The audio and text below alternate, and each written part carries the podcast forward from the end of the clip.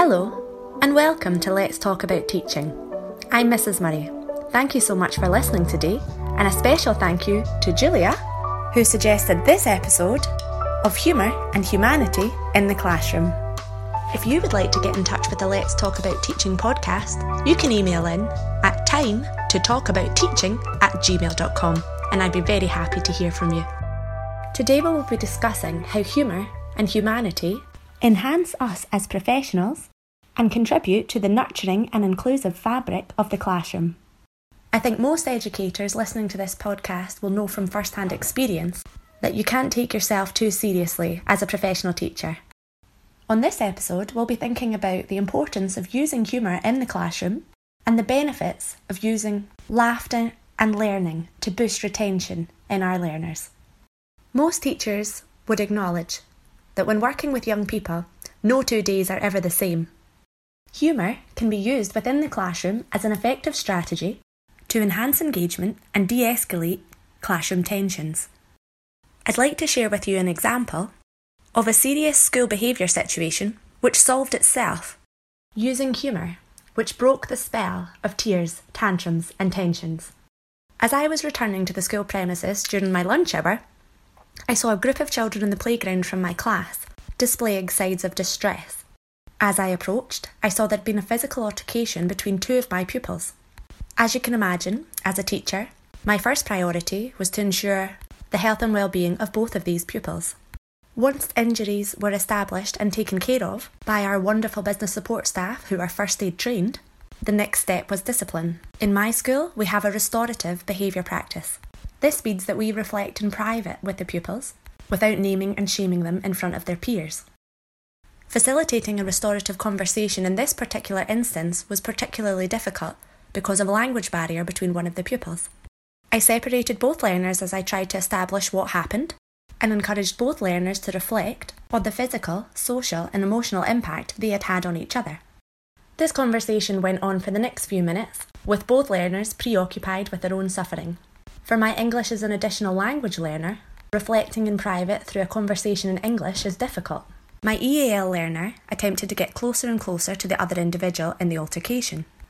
At first, I discouraged this as I wasn't sure what would happen next and did not want a second physical altercation to occur. What happened next filled my heart with joy and absolutely broke the spell of dealing with difficult altercations and behaviour management in school. The EAL learner softly and gently approached the other individual and placed a kiss upon his forehead. Instantly, the boy who was the recipient of the kiss broke out in a large smile. The three of us began laughing and shared in the humour of the unexpected turn of events. It wasn't verbal communication that solved this issue. It was an expression of respect, humility, and genuine empathy. This experience has stayed with me that we are all human, imperfect, and fallible. The kindness, forgiveness, and empathy that these learners demonstrated connects to my definition of humanity. Whenever I find myself having a particularly hard day in school, I remember those boys, and I am filled with optimism. The next voice that you hear will be Julia's, a secondary English teacher. It is said of humour that it is the mind's immune system. In my opinion, it is fundamental in the classroom. It allows us to make connections to our young people, to our support staff, and vice versa. It diffuses tensions and creates an environment where all feel at ease. It's what makes us all human the power to laugh together. In those mad times of home learning, it was more difficult than ever to make those human connections with our pupils. All the tools we rely on in the classroom were suddenly swiped from under our feet. In my 15 years in the job, it's been my go to tool to enthuse the difficult to engage, but I found myself trying to use it online most days posting a funny joke, saying a funny thing, filming myself with a hello message, a big smile plastered across my face, all to very little avail. There were so few responses over the weeks, and suddenly I was plunged into a very unfamiliar situation, finding myself upset and pretty down about how I was going to correspond with my pupils on a human level outside of the work they were doing. Humour was no longer a thing binding us all as we sat in the confines of our own homes. Well, that was until Scots Language Week. As an English teacher in Scotland, encouraging our wains to engage with us in the beautiful Scots vernacular is something we all enjoy. There is something about our language. It has a power to charm. It has almost mystic qualities. We have hundreds of words to describe one thing. So here's what tickled me. The kids were to watch an author's live session with the Scots writer Matthew Fitt. It was a question and answer session with upper primary pupils. He's very funny. He's writing as a great entry level Scots for our kids. He's interesting. Well, at least I thought he was. One boy disagreed. He's a bright but a reluctant writer, but I think I might just have made an inroad.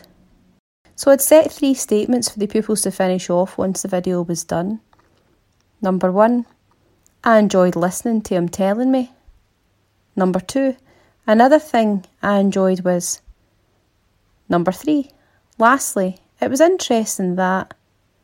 Well, it transpired that said boy had his own ideas.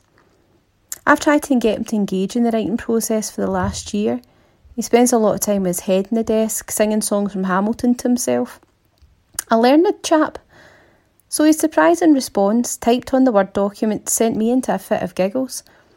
Obviously, writing in Scots is absolutely his thing. It wasn't much writing, but it was the first time I'd laughed in the classroom in a long time.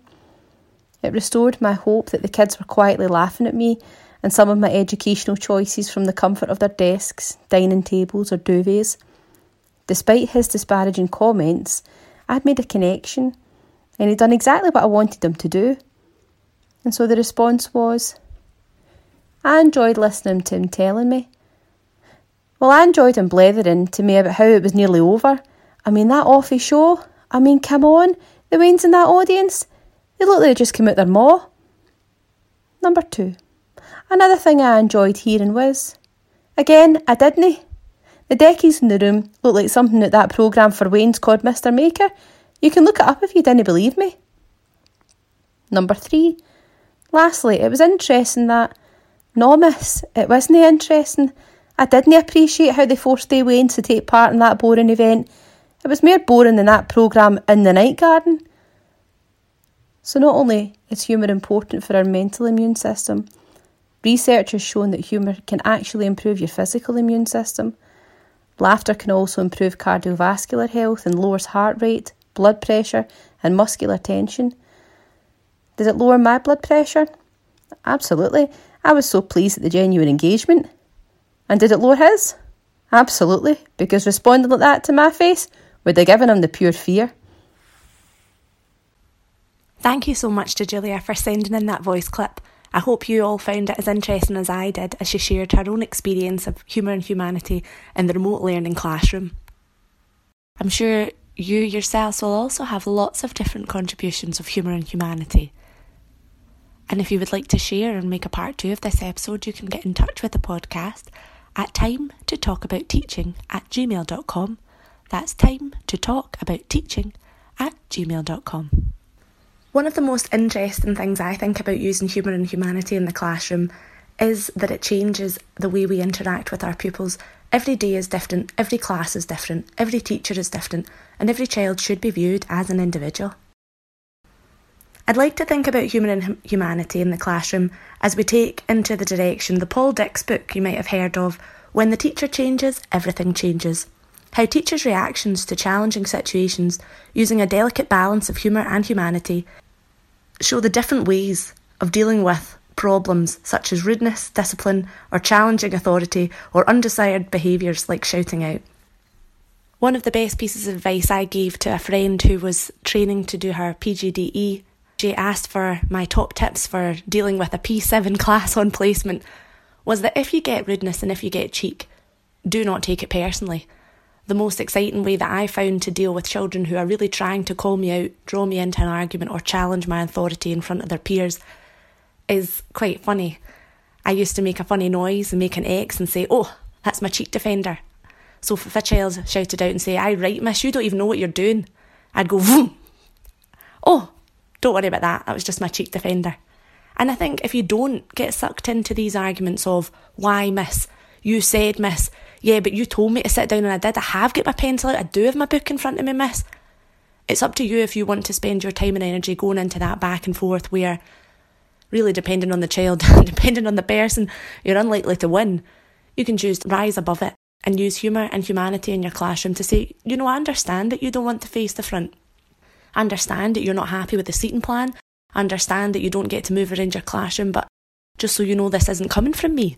I'm following the high honchos. This is coming from my boss and it's coming from the education manager of our local authority. It's coming from the Scottish Government. Sometimes I think just explaining things to pupils and letting them know your cards on the table. When you tell a child not to run down the corridor, you just say to them, you know, I have to keep saying this to you because if I don't, someone will be saying it to me. You can take a human approach and really level with children. They're empathetic and they do understand when you share your own experience and your own feelings. And I 100% agree, and I hope those listening out there will also be able to share their experience that humour can just be the best thing in a classroom, in a remote classroom, as Julia used in her example, and in the real life classroom, as we return to a full time return for all, all of the children across Scotland.